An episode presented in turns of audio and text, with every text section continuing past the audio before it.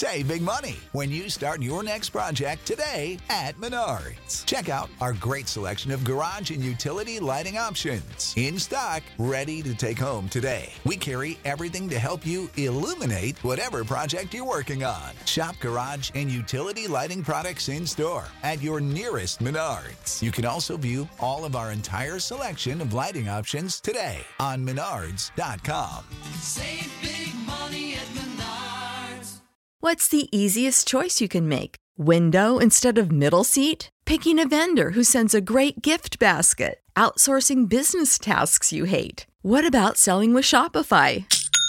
Whether you're selling a little or a lot, Shopify helps you do your thing, however you cha-ching. Shopify is the global commerce platform that helps you sell at every stage of your business. From the launch your online shop stage to the first real life store stage, all the way to the did we just hit a million orders stage. Shopify's there to help you grow. Whether you're selling scented soap or offering outdoor outfits, Shopify helps you sell. Wherever and whatever you're selling, Shopify's got you covered. Sign up for a $1 per month trial period at shopify.com slash try. Go to shopify.com slash try now to grow your business, no matter what stage you're in. Shopify.com slash try. Yes, indeed. Welcome in to the Maiden Voyage, the first edition, the first of what we hope will be a lot of successful, entertaining, engaging episodes of the sportsmediawatch.com podcast. I am the somewhat capable host, TJ Reeves. He is the purveyor, the owner, the operator, uh, Paulsen, aka John Lewis, uh, who is now here. And and first of all, thank you, thank you, because this is something you and I have been talking about in recent weeks about doing. It is now a reality. You are now part of a podcast where you had not you had not been interested in that before. I've kind Yeah. of talked you into this, so thank you. And uh, and here we go with the first one. How are you, John? I'm doing uh, I'm doing well. Uh, it's kind of a shotgun wedding, a bit, right? Uh, you know, uh, we have actually, uh, TJ, uh, we've never met before in our lives. We've never met. Uh, in fact, I we had never spoken until a couple of weeks ago. So uh, this is this is very experimental for sure. But I'm looking forward to giving it a try. I love it, and I and I love the fact that we get to have these conversations and have opinions, uh, et cetera, et cetera. So we appreciate that. We remind everybody that's listening to us, however you found us, subscribe to this podcast on all the podcast platforms. Obviously, John will be promoting it through sportsmediawatch.com and social media links. You'll see those. But the easiest way to get this podcast is to subscribe. And just as a quick outline here, we're going to be talking about the Summer Olympics, the coverage on NBC, the most recent NBA draft uh, that happened, and a couple of other things that might uh, slip in. But anything that's timely will be here with the podcast on a fairly regular basis. And if you are subscribed, John, as we talk about all the time, you get it automatically. You get an automatic notification on your phone, your iPad, etc. whenever there is a new one. So please subscribe away. And obviously, you will find it through the site and read away on sportsmediawatch.com. Let's begin right there with NBC's coverage of the uh, Olympics. Uh, full disclosure, it has been on nonstop in my house with my wife. I have twin 13 year old daughters. We've been watching all kinds of things day and night. However, it's kind of like those commercials for the Marines, the few, the proud. John, I feel like we're we're some of the few, the proud, because the audience numbers not great, even though the action is exciting in Tokyo. Um, all right, what do you make of this? Because it's no secret that the primetime coverage is down some 50 to 60% from the London 2012 games, down about 40% from the Rio 2016 games. That that is not good. But I that's my, that's me saying that. What is your take on all this? Well, you know, uh, it really depends on what your perspective is, right? If you look at the rest of prime time, and I think Rick Porter at the Hollywood Reporter did a story on this yesterday. The Olympics is down about the same as the rest of prime time is over that same five year period. So, from that perspective, you know, well, the numbers really aren't that bad. The declines are in line with everything else on TV. But you know, the counter to that is the Olympics is supposed to be immune or not totally immune, but certainly partially immune. That's the advantage that sports is supposed to have. Sports, as the last relevant live programming, is supposed to be declining less than you know an entertainment show that you can go watch on Netflix or DVR and watch a month later without losing anything. So the fact that the numbers are down as much as they are, I mean, it's really hard to it's hard to look at that in anything other than a negative light. It is certainly the case that the numbers for the Olympics are vastly better than anything else outside of football on TV. You know, so that's not just a silver lining, it's a relevant and important point.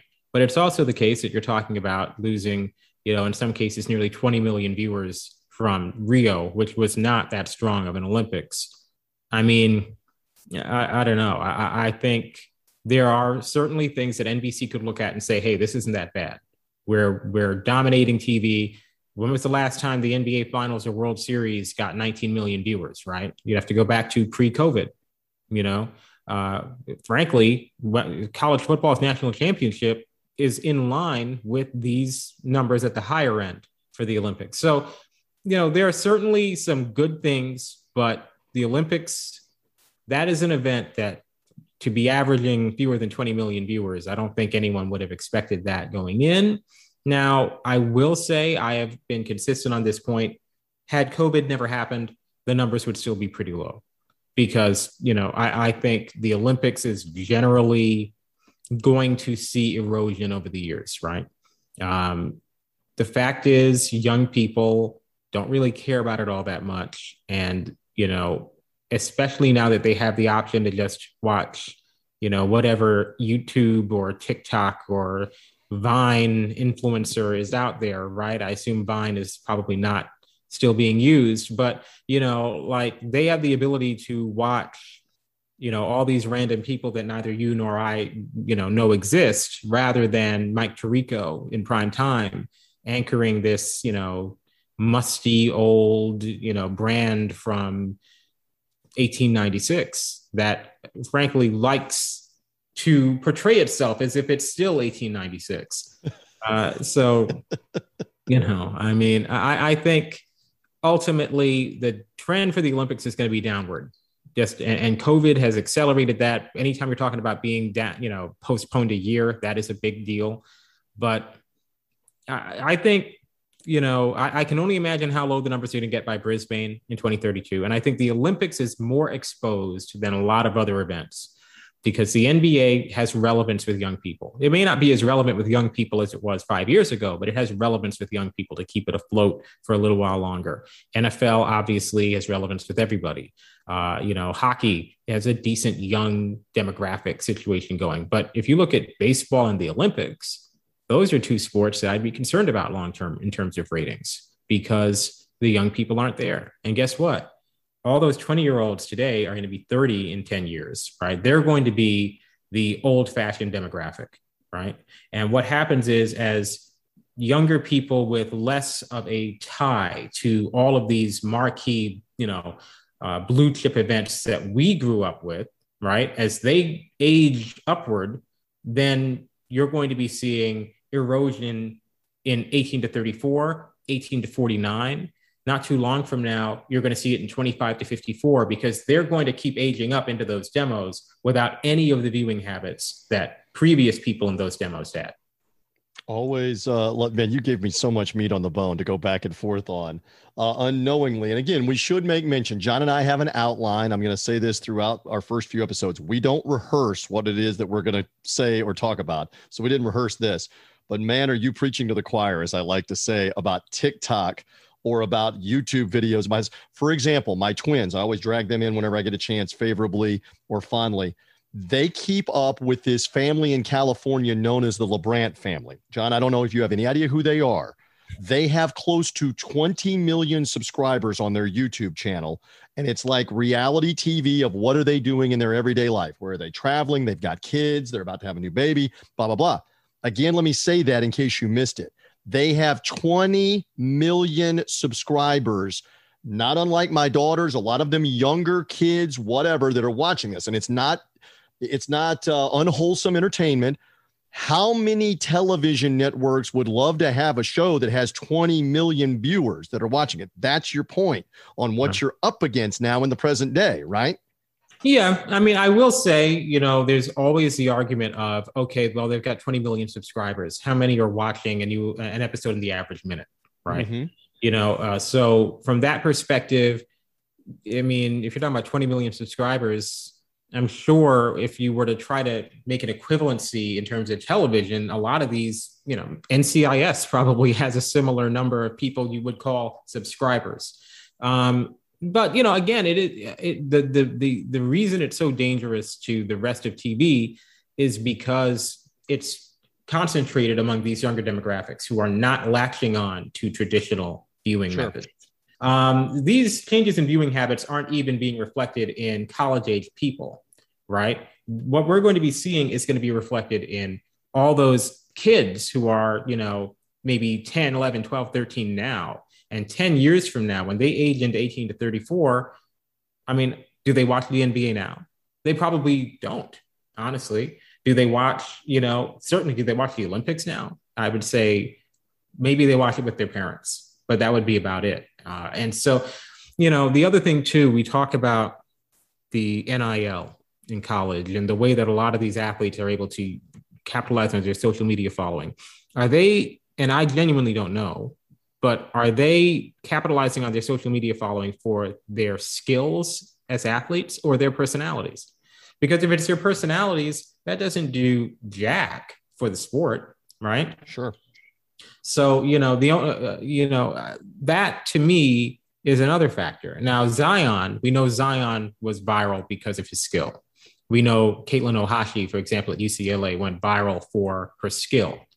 But if we're talking about, uh, they keep bringing up those twins at like New Mexico women's college basketball.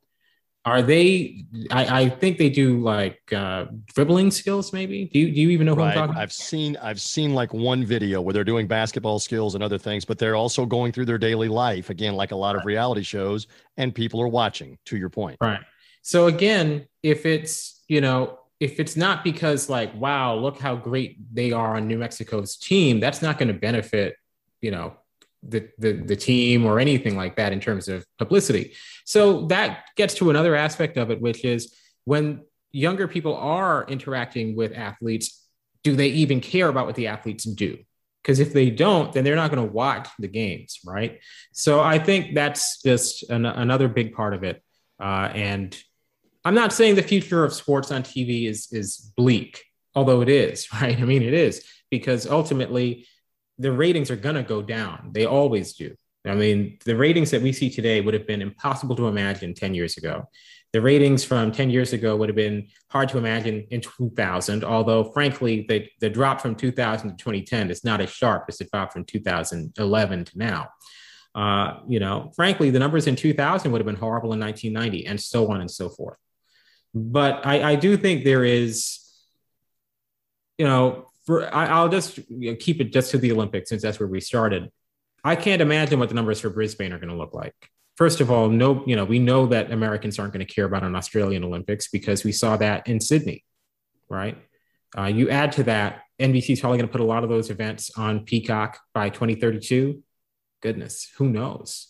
We might, you might be down to just the prime time windows are on NBC, and they're just re-airs of things that were available live on Peacock earlier in the day. I mean, we could be talking about five million viewers per night. wow. I mean. Yeah, let me- I mean, I don't want to, you know, say I'm making a prediction. It's 11 years down the road, right? For all we know, 11 years from now, we could, we could be looking at the same numbers we're seeing today. But if, you know, I could see Brisbane being that low. I could, you know, uh, frankly, I'm not. Uh, uh, one of my uh, Twitter followers said to me the other day, the real question, the real spicy question is whether or not LA in seven years is going to do better than Tokyo is doing right now. And if I'm being completely honest, it seems ridiculous to suggest that an American based Olympics would do worse than Tokyo. What But- about the argument that it will be more in real time for this country as opposed to delayed?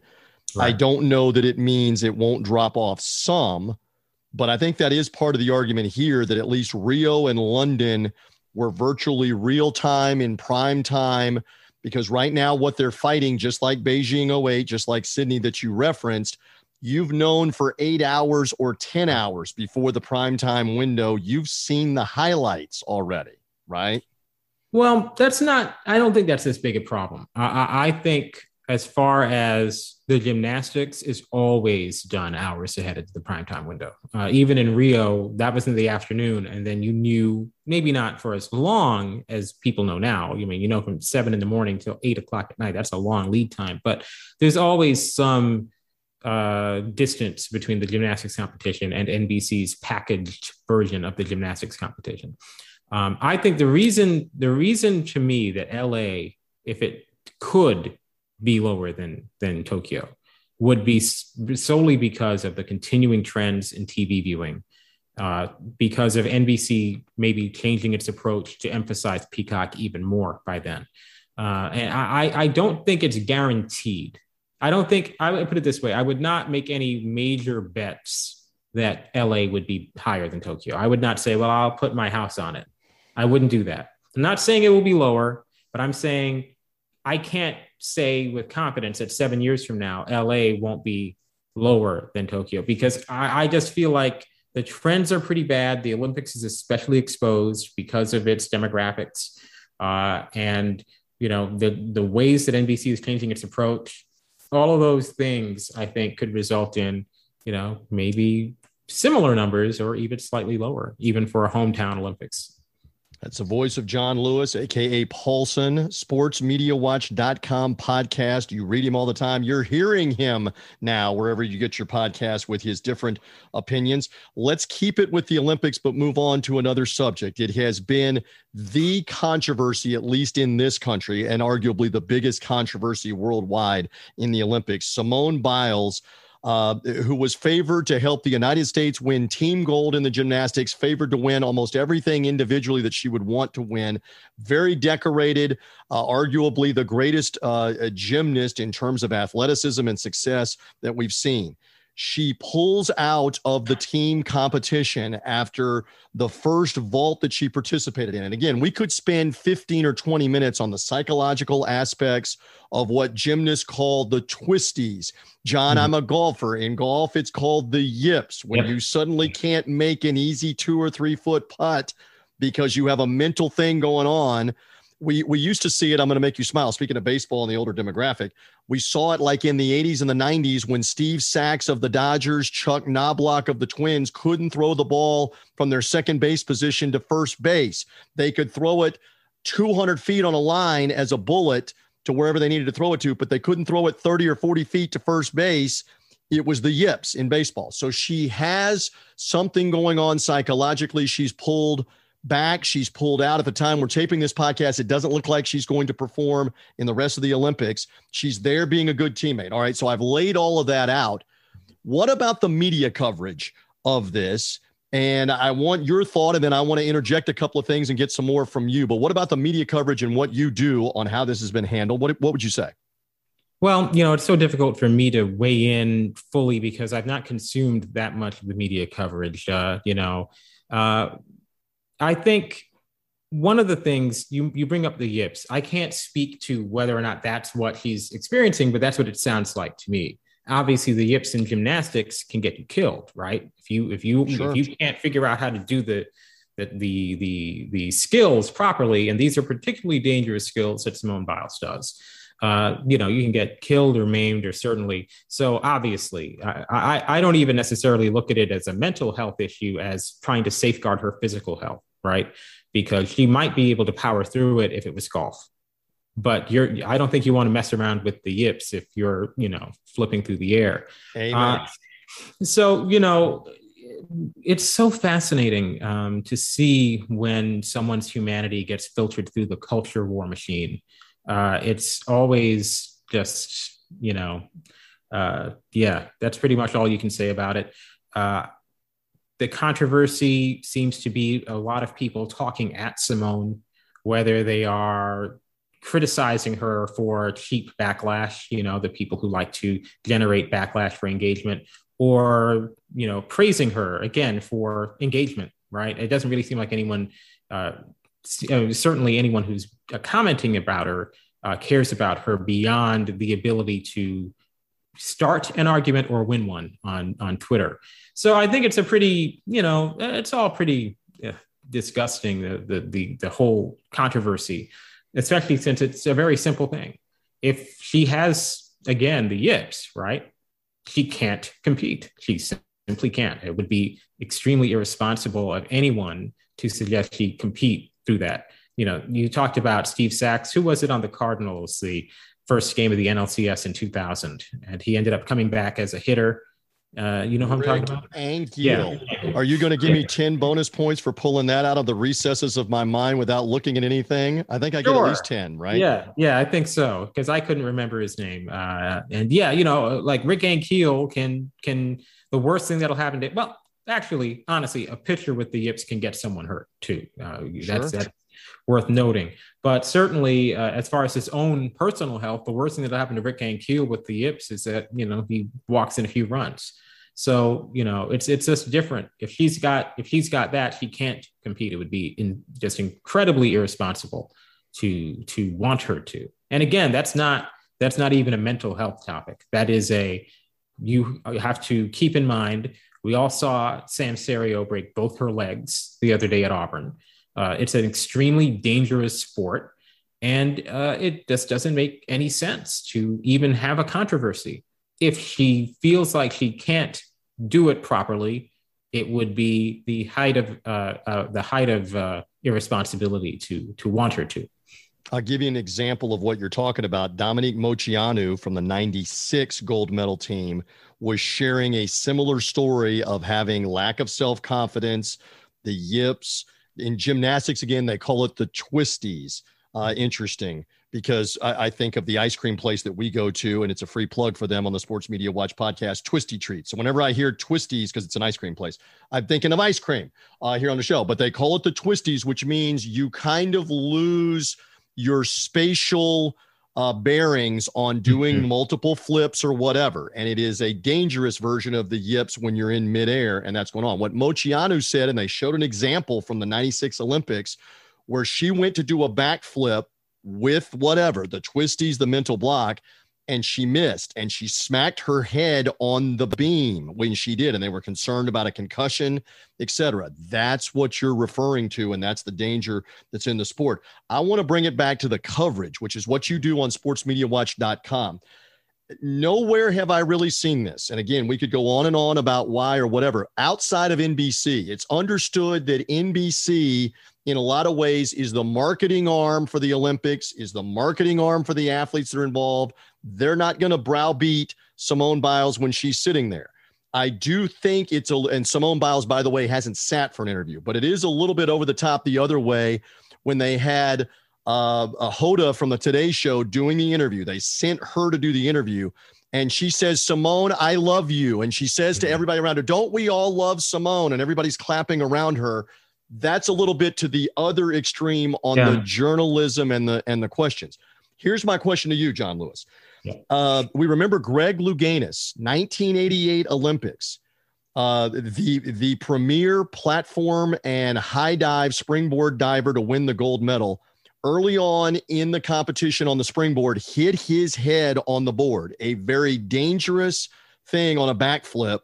Yeah. Where there was all kinds of concern would he be able to continue or not? He fought through it psychologically, won the gold. Kerri Strug, that 96 Olympic team, knew her leg was likely fractured, knew that the gold medal was likely on the line for the team, and pushed through and did the vault on a broken leg. Very famous images. Okay.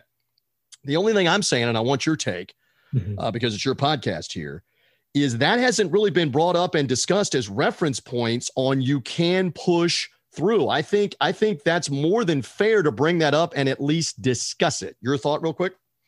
Well, I I don't think this is similar to those examples because you know those weren't mental lapses. Those weren't the yips, right? Uh, that was with Louganis. That was just a terrible accident, right? And uh, certainly Kerri Strug, people fracture things all the time.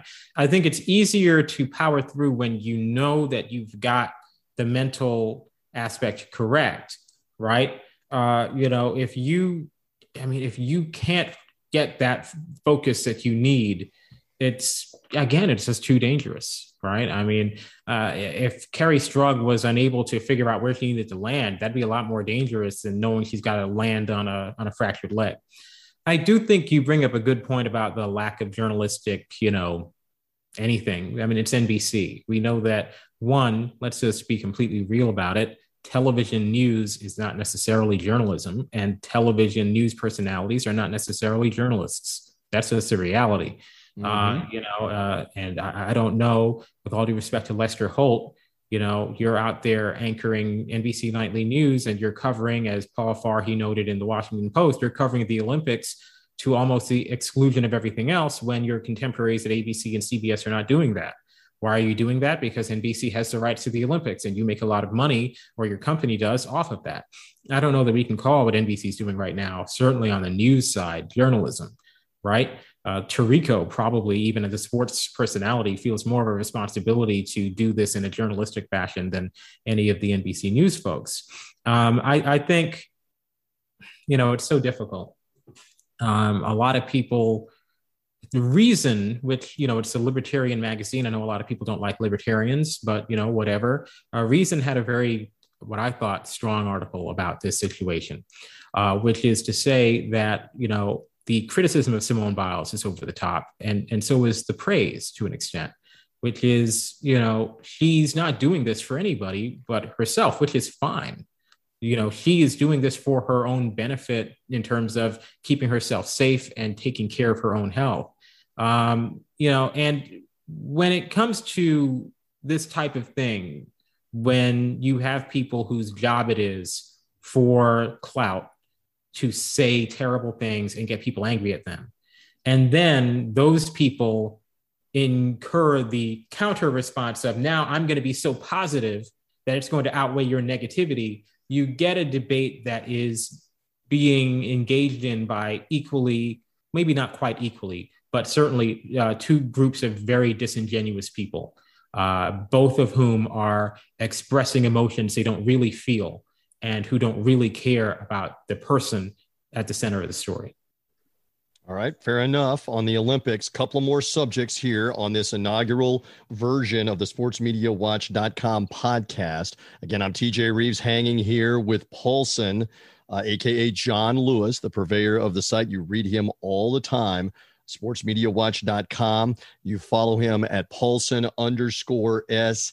MW for Sports Media Watch. The NBA draft was recently held. Um, and at the time that we're doing this now, free agency about to begin and the NBA season about to begin. Of course, the uh, season has just concluded with the Milwaukee Bucks having won the championship. Uh, one of the lowest rated finals. You went over it uh, very eloquently here that everything is down.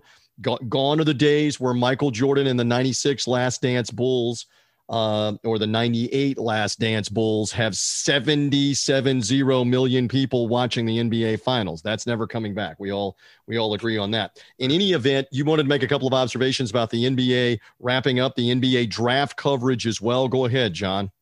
Sure. Well, first, I would say that 77 million for the finals would have to be the uh, at least six minutes of viewing stat. So, uh, in the average minute, game six had, I, believe, 35 million viewers, which is not that much higher than game seven of the 2016 finals, which was at 31 million. So, you know, a few years ago, the NBA was doing well enough that had, say, the 17 finals when Durant went there, because the 16 finals did okay. Well, it did well. But you know there were a lot of blowouts in that series, so the ratings weren't quite as strong as. And so that we're clear, that's LeBron winning the first right. title for Cleveland against Steph Curry right. and the Warriors that you're referencing. Keep going. Exactly. The 17 finals is actually a stronger draw than that. It's just that it ended in five games. So Kyle Korver makes that corner three in game three, and it's 2 2. That series, that 17 finals, I think, if it had gone to full seven, could have challenged that 96 game six. Uh, excuse me, that 98 game six. So I wouldn't say that 98 was out of the realm of possibility just a few years ago. It is now, but you never know what might happen. You never know what might happen. If it's Lakers Nets next year and it goes seven, the NBA is in such a rough spot right now. Everybody is, but it's hard to imagine that you could get back to a point where any game of the finals could hit 30 million. But if it's Lakers Nets next year and it goes seven, and you have a sufficiently strong postseason leading up to it, maybe a, a bunch of seven game series, some really exciting stuff. You never know. I wouldn't put it totally out of the realm of possibility. Uh, so that's just a, a digression there. But as far as the NBA draft, what I wanted to note was the uh, one the decision to put Kevin Negandhi as the host on ABC. I did not watch much of the ABC draft telecast because I think Rece Davis uh, does an excellent job with that. I think he does an excellent job with the NFL draft as well. Uh, so I watched that principally. Um, but you know, Negandhi would be a good candidate for that hosting position going forward. There's been a lot of talk about putting Malika Andrews in there. Uh, I feel like Malika just got the lead sideline role, just got it. And while the sideline is often a springboard to the studio, right? Hannah Storm was on the sideline for NBC, then the studio. Ahmad Rashad on the sideline, then the studio. Stuart Scott even was on the sidelines of the finals, then went into the studio. Uh, eventually, maybe, but let's actually let her have the lead sideline role for a little bit before we move her immediately to the studio, especially since ESPN has done such a, a weak job uh, in the studio and has consistently. I was thinking about it the other day. Uh, moving from Rachel to Maria midseason wasn't even the first time they've done that lately. They did that a few years ago. They had Sage and Michelle Beadle as their two hosts. They named two hosts. And then they moved Beadle into that position midway through the season. So ESPN, you know, that's not a safe job to have. Uh, and uh, ESPN, you know, uh, you could make the argument pitting women against women, probably not the coolest thing in the world to do. Uh, it's right, very, right. It, it is fascinating to me that ESPN and its executives have skated in this, and Rachel has incurred all the wrath when Rachel didn't create anything other than her own inappropriate comment in her hotel room, which, by the way, that's another issue because she was being listened in uh, listened in on in her in her hotel room. But you know, it's amazing to me that ESPN and its executives have not gotten more criticism for twice in four or five years assigning two women to basically the same role and then eventually choosing one over the other in a change of plans. Like that that's not the way you do business. You know, that's just not the way you handle uh, your employees unless you're trying to create conflict. And you know i mean i can't imagine they'd be trying to create conflict I know one of the things that uh, you emphasized to me uh, before doing this podcast that if you were Rachel Nichols, you would be on the phone every five minutes with your agent trying to get out of there. Now, she was on the draft coverage yes. Thursday, but do you believe it's a foregone conclusion? She will be gone and be out of there, whether it's Turner, NBA Network, somewhere else. It's not salvageable there. What is your read? What do you think? Well, you know, it was interesting because uh, Richard Deitsch in his media article last week wrote that uh, he felt like ESPN would uh, and I hope I'm quoting him accurately here, that ESPN would want to part ways with her. I feel like she should want to part ways with them. You don't do what ESPN did. You don't give somebody a role and within a within five, I don't even think she got much of a sample size. I was trying to think today, trying to remember if I'd ever seen her hosting the halftime because she'd only gotten to do it the Christmas day, uh, Christmas 2019, and then maybe uh, so there were a couple of Saturday primetime ones in January of last year, including the Lakers Sixers game that is so infamous because of what happened the next day. Uh, then there was, let's see, maybe a couple in February and then one in March. So that's like six opportunities that she had before they moved on. Uh, and, you know, look, uh, part of it is I interviewed her about getting this role. I even asked her, So you're going to be hosting the finals? And she said to me, Well, let me do it first, right? Let me get there first. Uh, and, you know, it's a big role. It's a big role to just take away from somebody. And, you know, she was obviously feeling sorry for herself a bit in that in that conversation. But, you know, uh, if she had not mentioned diversity, she would not, there would be no issue here because she was pretty plainly wronged, right? You don't just give someone a position and then just take it away without even giving them the opportunity to fill it. Uh, you know, so look, it is what it is. It's uh, it's a heist.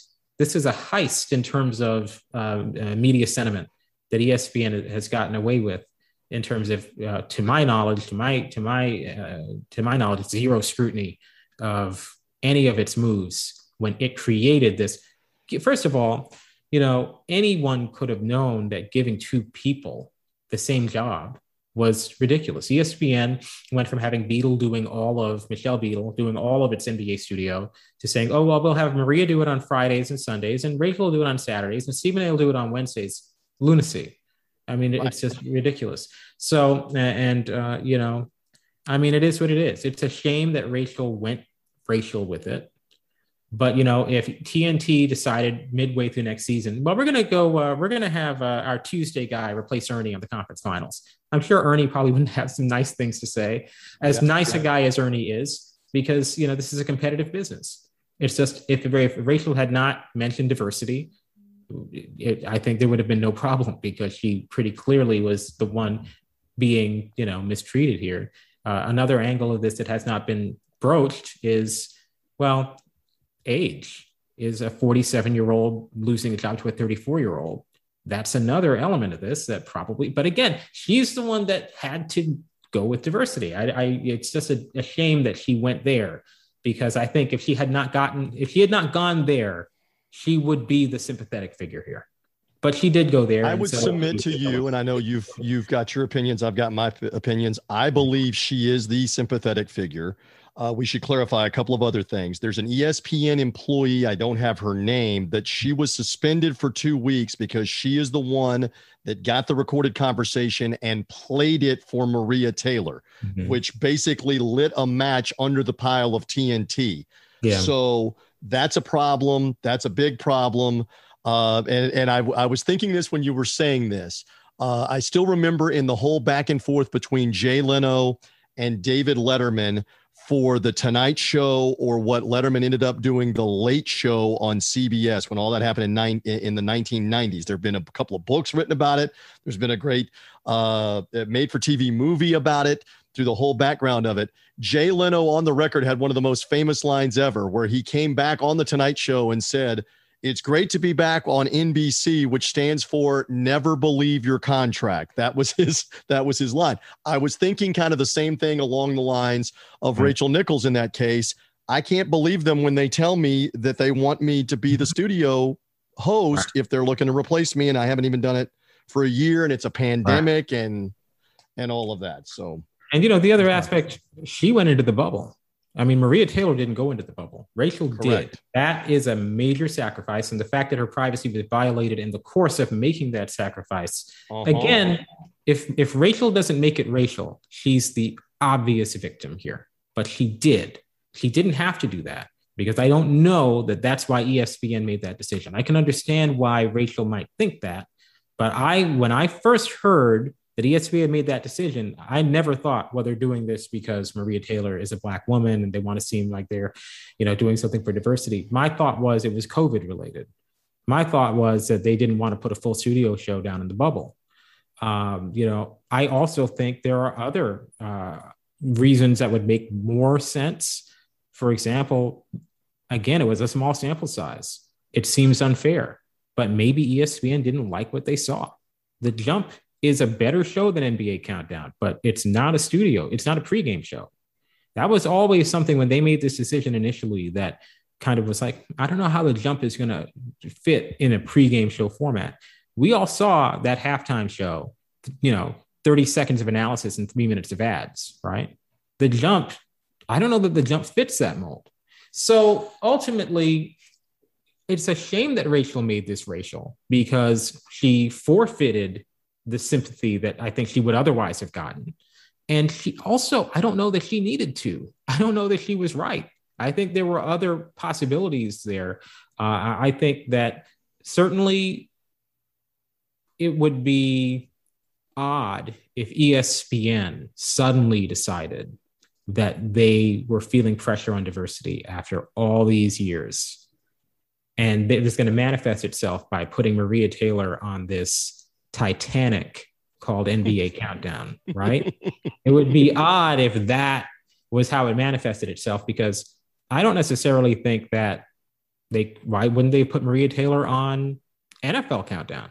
Like if they were feeling pressure on diversity, they've got a much higher profile show in NFL Countdown. Now, granted, that's uh, Sam Ponder's gig, but you know, like I mean, like it just to me, you know, again, it comes down to people say bad things sometimes in private they don't mean, especially when they're maybe feeling a little sorry for themselves and people, you know, and and, and feeling a little bit frustrated. Uh, and that's why we don't listen in on people's private conversations if we, want to have, uh, if we want to have good lives. And and I'm one of those. You know, it's a difficult thing. You know, uh, it's a very difficult thing when you're black to take the position in a story like this one that is supportive of Rachel rather than Maria. There is an implicit suggestion that you are engaging in a betrayal. So for me, it is difficult because I truly find the idea that the you know national panopticon that we all live in extends even to those conversations that you're having privately. I'm not okay with that. I think that's something that I don't support. I feel, you know, a certain amount of, you know, the idea that, oh, how, how could you possibly support Rachel here? Look at what she said. We all know that, you know, when you're when you're black and you accomplish anything, there's always going to be someone suggesting, even if they're saying, oh, well, he's great, he's great, he's excellent. But we all know, right? You know, even there, that happens. And it's an offensive thing. Um, you know, but I just can't get over the fact that Rachel Nichols is in the bubble, quarantining, making a sacrifice, going away from her kids to quarantine in this hotel room for seven days. She she makes the commitment to trust her company by putting a camera in her hotel room, right? And her privacy gets violated like that. And I always come back to unless Rachel picked up the phone and immediately said, I'm going to start ripping Maria Taylor, there was no way anybody could have known what she was going to say without listening to her conversation first which means that Rachel was having a private conversation and someone was listening to it to get dirt. Just because they found it doesn't mean they aren't terrible for doing it.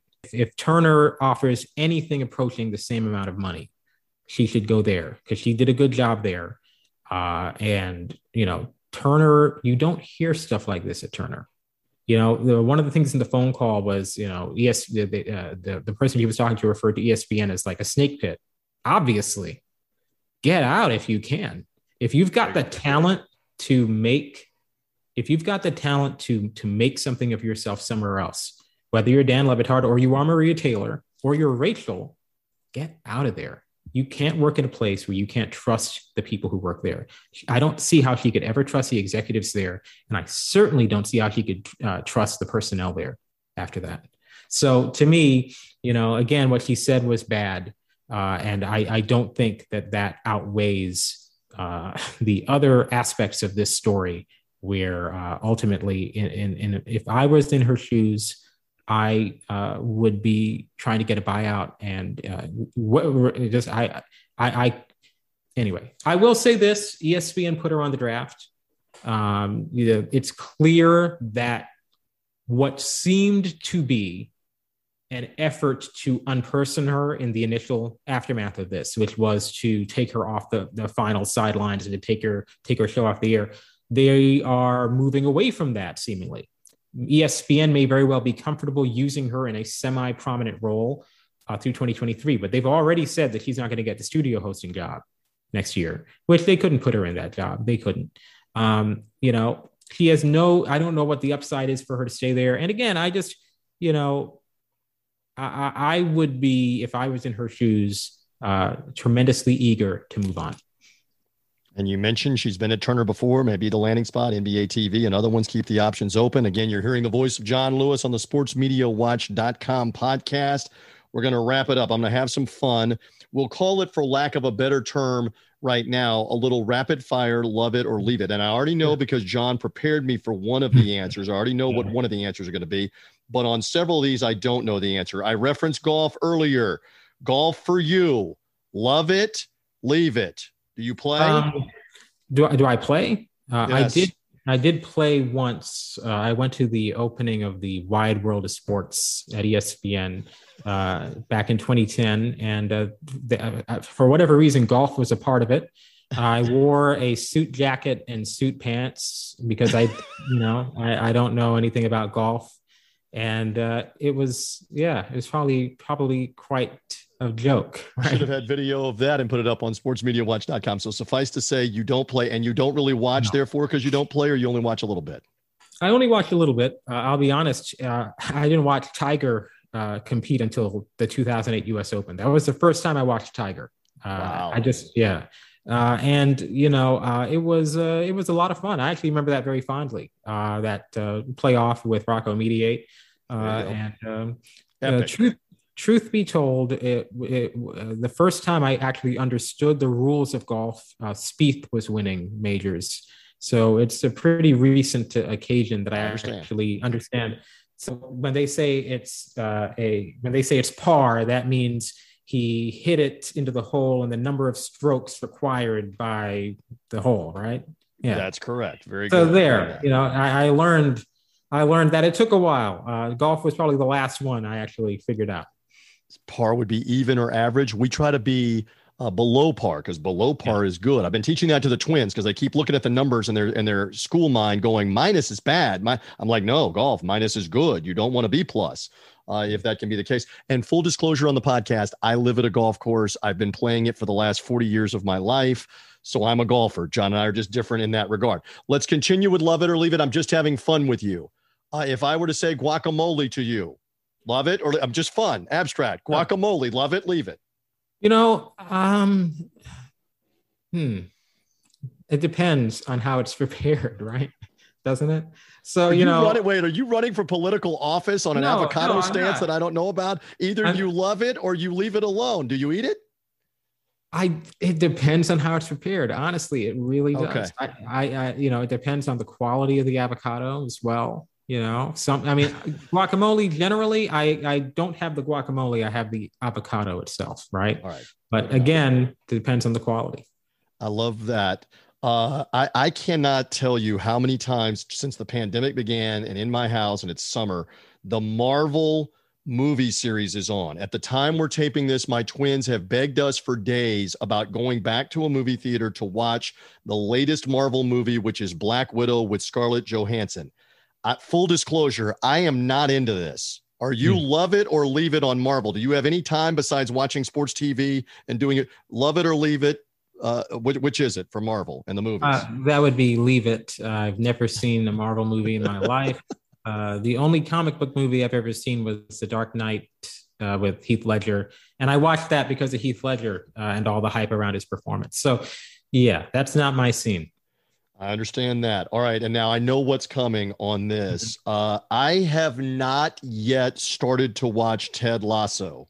Mm-hmm. However, I have talked to so many friends of mine in the media, just friends, period, that love this show. Have you started this? Do you want to start this and watch it because it's supposed to be hilarious? Again, the premise for anybody that doesn't know, this is an American guy going over to run a an English Premier League football team or the facsimile thereof, and it's a comedy around how what he doesn't know. So there, I've laid it out. Are you loving you some Ted Lasso? Are you leaving Ted Lasso? Uh, that would be leaving. Uh, you know, so I'm I'm just so confused. The, people are talking about this incessantly, uh, and you know, I've been trying for the longest while to figure out what it is about this Ted Lasso stuff that just irritates me at a core level. And I think I've figured it out. One, I'm not a big Jason Sudeikis guy generally. I do like his uncle. I like George Wendt, but I'm not a big Jason Sudeikis guy. Uh, you know, he was okay in that 30 Rock uh, arc he did when he was uh, Liz's love interest and, you know, he went to Cleveland and all that. I must confess, I've never seen an episode of 30 Rock preach on. Go, go on and educate me. Go on. Yeah. But uh, so I'm not a big Sudeikis guy, but I finally figured it out. It's a Bill Lawrence show. Now, all due respect to Bill Lawrence, but Scrubs is not my kind of comedy, right? The irony is, I actually watched back in the day before everything changed in TV. You watched shows you didn't really like all the time. So I think I've seen every single solitary episode of Scrubs even the final season, the aftermath version, when they changed the protagonist and had all these weird cast changes. So I've seen pretty much every episode of Scrubs, but Scrubs is not my kind of show. Scrubs has a lot of that kind of fake sentiment. Every single episode has to be moving for some reason. Uh, I'm not a Zach Braff guy. I am a Donald Faison guy. I like Donald Faison, but really, I like him from Clueless, right? Not Scrubs. You know, you got to go way back. Uh, so, you know, uh, Scrubs, not my kind of scene. I don't like cloying sentimentality in my sitcoms. And based on the way people talk about Ted Lasso, and based on the fact that it's a Bill Lawrence sitcom, I'm assuming there's probably a decent amount of cloying sentimentality in it, right? And I don't know. I, I generally am somebody who enjoys sitcoms that have a little bit of uh, an edge, right? I'm not saying that I'm against, you know, wholesome shows. I I watch more Little House on the Prairie than the average person. I will admit. I, I love do. that. I do. Uh, you know, uh, Little House. By the way, if Mrs. Reeves has her way and we flip by it, we have to watch episodes. And I'm going back to my my elementary years. Going, my mother and sister made me watch this. I, but John Lewis, he's down with Laura Ingalls. I like it. I'm learning Yeah. lots here on Mhm. Love It or Leave It. You're loving Well- Laura, Laura Ingalls and well, really, and, if- uh, and and the Ingalls on Little House. Well, it's more, more, more the Olesons, really. You know, they're the ones that keep that show uh, interesting. But um, you know, and and realistically, Michael Landon had such an ego, though, didn't he? Charles Ingalls was always the superstar, always Right. in the right, always the hero. Goodness gracious, he that could be a little hard to take. So the Olesons are the, are the appeal on on Little House. But uh, you know, I'm not against wholesome TV. I'm certainly not against wholesome TV and and feel good TV. But I feel like there are shows that kind of are like that ostentatiously. They are interested in saying, we're a feel good show, right? Not necessarily having that come naturally. Parks and Rec had a lot of that. Uh, Parks and Rec, to me, was a show that just really, by the end, it's like, you know, we get it. They all like each other. We get it. Uh, it was over the top in that regard. Um, Well, kind of know- like the reboot, if I can interject, of Friends, because they're doing Mm-hmm. the Friends reunion on HBO Max, and that that lasted for as long as it did, and made NBC a ton of money, made them a ton of money because they were friends. But the premise of the show, they were they were having to coexist and love Mm-hmm. interests, and and now that's even coming back around. I'm officially old because it's coming back around 25 years later. But Friends never really left, right? It's always been popular in syndication. Young people love Right. it for some reason. Um, you know, and you know, to me, I would look at a show like Frasier. Frasier isn't a wholesome show, but it's a show where the people, the characters clearly love each other and have really good relationships. And it's a show. oh, I'm bringing up Frasier. Why bring up Frasier when I could bring up Cheers, right? Yep. Because Cheers is the king of, of this. Cheers is a show that the characters clearly loved each other. Maybe Carla not quite as much with you know Cliff and everything, but And you know when when you get down to that series finale, the sentiment expressed there is fairly authentic seeming, right? You know, but it's not a feel good comedy in terms of it's just itself. It's not there to kind of like beat you over the head with it. I mean, the Twitter overhype machine, it for, for forever. Twitter does two things well. It loves beyond all rationality and it hates beyond all rationality. There is no authentic emotion there. It's all maximum. Yeah, I mean, look, maybe it's a show that I would like, um, but I, I just I doubt it because again, I don't like the shows that are feel good comedies in all capital letters, right? Like they're just screaming to the heavens, we're a feel good comedy. You know, I, I just I want a show that is itself, that it's not trying to be anything, it just naturally is. Uh, and you know, maybe Ted Lasso was like that, and it's just that the Twitter hype makes it seem a certain way. But I didn't like Game of Thrones either, because for the same reason, the Twitter hype. I could, I mean, like again, so much of it is people are so insistent with this stuff that it's like I, I don't even want to touch it. Everyone's constantly talking about these dragons and all these. I just, I, Yes. I don't, I don't even want to get anywhere close to it. You know, just give me my mystery science theater, right? Uh, you know, give me, give me my RiffTrax. That show I'm was, good. I love it with you, not leaving it. I love it with you. That show was 30 years ahead of its time. Phenomenal. We could go on and on on another podcast, and maybe we should about Mystery Science Theater 3000. That was phenomenal, busting on the B movie science fictions uh, with that. All right. So we've come to the end. Uh, did I scare you off? Are we going to get to do a second show on the Yeah. sportsmediawatch.com podcast? Are we okay with that? Well, let me listen to it first. I would anticipate, you know, look. So uh, we did we did the first one, uh, and it was good, but there were some issues with it that I felt like I wanted to address before we went forward. So this one, I feel like I've addressed those issues, but let me listen to it first and let me see what I think. You know, I mean, again, I, I- said this in the first one. I'll say it again. I'm not a podcast guy. That's another one of those things that Twitter loves that I just don't. I'm not into. People, you don't know for the last three or four weeks how I've worked to this moment to get this podcast recorded and released. Because the primary thing is, John is like, I don't listen or believe into podcasts. So I have moved like an Indiana Jones boulder that was chasing him in the movie just to be able to get this uh, on. Uh, it's not an exaggeration, right? To get this on the air. Yeah. Well, yes, it is definitely the case that uh, TJ, for all of you who are listening, TJ is the driving force behind this. Uh, I'm not saying I have no interest in doing a podcast. I'm just saying that you know uh, this is it's not my scene. It's just not my scene. It's like it's like watching Game of Thrones or Ted Lasso for me. It's not for me, right? But you know, if it if it sounds good and people like it, I would be happy to keep doing it. If people don't like it, that's fine too because I've got tons of stuff to do constantly. So, you know, like it, it all depends. Uh, I, I think, you know, yeah, let, let's just go with it. Let's see what it sounds like. Let's see, you know, uh, if it's, if people like it. But uh, I'm, I'm trying to think like, you know, I mean, I'm sure there have been other shows and TV series that have been successful despite the star not. Hey, Al Michaels did the NBA Finals. We all know Al had no interest in doing that. That came through. That came through to the viewer. So uh, yeah, yeah, that'll. I, I can give you. I won't. I won't name you, but I can give you. There's an anchor who used to be in the Tampa St. Pete market, and he got Mhm. moved to the mornings. uh, And we would watch him every morning when we're up, getting ready for school or whatever. And my wife even began to comment first, "Boy, he really doesn't look like he wants to be there." And I said, Yeah, Absolutely. So I just I thought of that off the top of my head while you're saying that. Sometimes it's just not the fit, not the uh, the side. But can I compliment you here at the end of the first show? This was good stuff, and this is people hearing from you besides just reading you on SportsMediaWatch.com and getting the opinion out there on this different stuff. And and I pledge. Like this time we talked golf and we talked guacamole or avocado and we Avengers and Ted Lasso and wrapped it all together. We'll find out some other things as we go along too that John likes to love or leave. Game of Thrones, no thank you uh, on Yeah. that as well. In any event, we got to get out of here. Any final thoughts besides they need to read the website, right? Sportsmediawatch.com. yeah.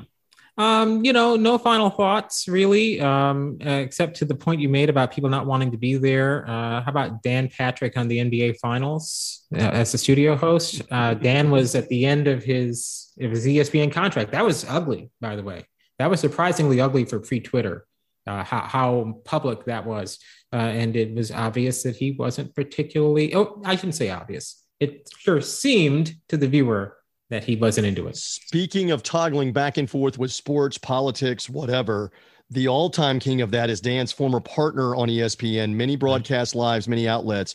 Is there any more greater example of don't want to be there than Keith Olbermann sitting in the dark studio of Yes. then current TV Wow. to protest how bad he was being treated, how bad the show uh, needed uh, all of the money to be pumped in and all the stuff. He sat in a dark studio did. for weeks protesting. if there was any more classic recent example than that of I don't want to be here, let me out of my deal, let's figure it out. It's probably that, isn't it? Well, I'm amazed you remember that because I was thinking that too. And I thought I was the only person who had ever watched Keith on current TV. I think there's only like seven or eight of us that did. I mean, I, I first of all, Keith should be grateful to every single person who followed him from MSNBC to current because that was not easy to do. Current wasn't even in HD at the time.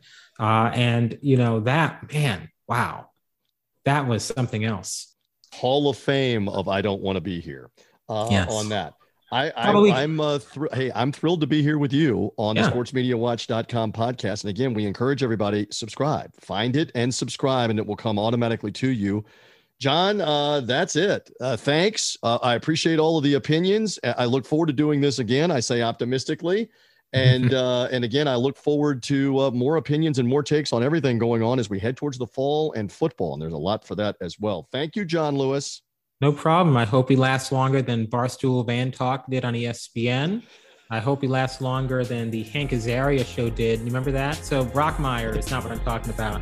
Hank Azaria had an NBC show there for like two minutes in like 2002. Got two episodes and they got rid of it. The same network that gave Emeril like five, six, seven, eight episodes, and Hank Azaria was done after two. Brian Bosworth, though, they had the pilot on Fox in the 90s, and then they ran the first episode and then decided this is horrific and we're never running it again. I don't know how many they had in the can that never ran. So, yes, Bosworth- there are flameouts. Bosworth isn't as bad as all that. You know, I watched Stone Cold, the uh, RiffTrax of Stone Cold. I thought he was pretty good, honestly. I mean, I'll be real. I've seen a lot worse. He, he had that charisma going. So Let's hope we have some of that on the Sports Media Watch podcast. For now, for Paulsen, aka John Lewis, I'm TJ Reeves. Thanks for being with us. Support for this podcast and the following message come from Corient. Corient provides wealth management services centered around you. They focus on exceeding your expectations and simplifying your life. Corient has been helping high achievers just like you enjoy their lives more fully, preserve their wealth, and provide for the people, causes, and communities they care about. As one of the largest integrated fee only registered investment advisors in the U.S., Corient has deeply experienced teams in 23 strategic locations. Corient has extensive knowledge spanning the full spectrum of planning, investing, lending, and money management disciplines. Leverage Corient's exclusive network of experts to craft custom solutions designed to help you reach your financial goals, no matter how complex they may be. Real wealth requires real solutions. For more information, connect with a wealth advisor today at corient.com. That's C O R I E N T.com. Corient.com. What if I told you that you can support your blood pressure and healthy CoQ10 levels with two chews a day? The new SuperBeets Heart Chews Advanced is now supercharged with CoQ10. That's like getting CoQ10 for free. Our powerful blend of beetroot, grapeseed extract, and CoQ10 supports your cardiovascular health. Visit radiobeats.com and find out how you can get a free 30 day supply on bundles and save 15% with the promo code DEAL.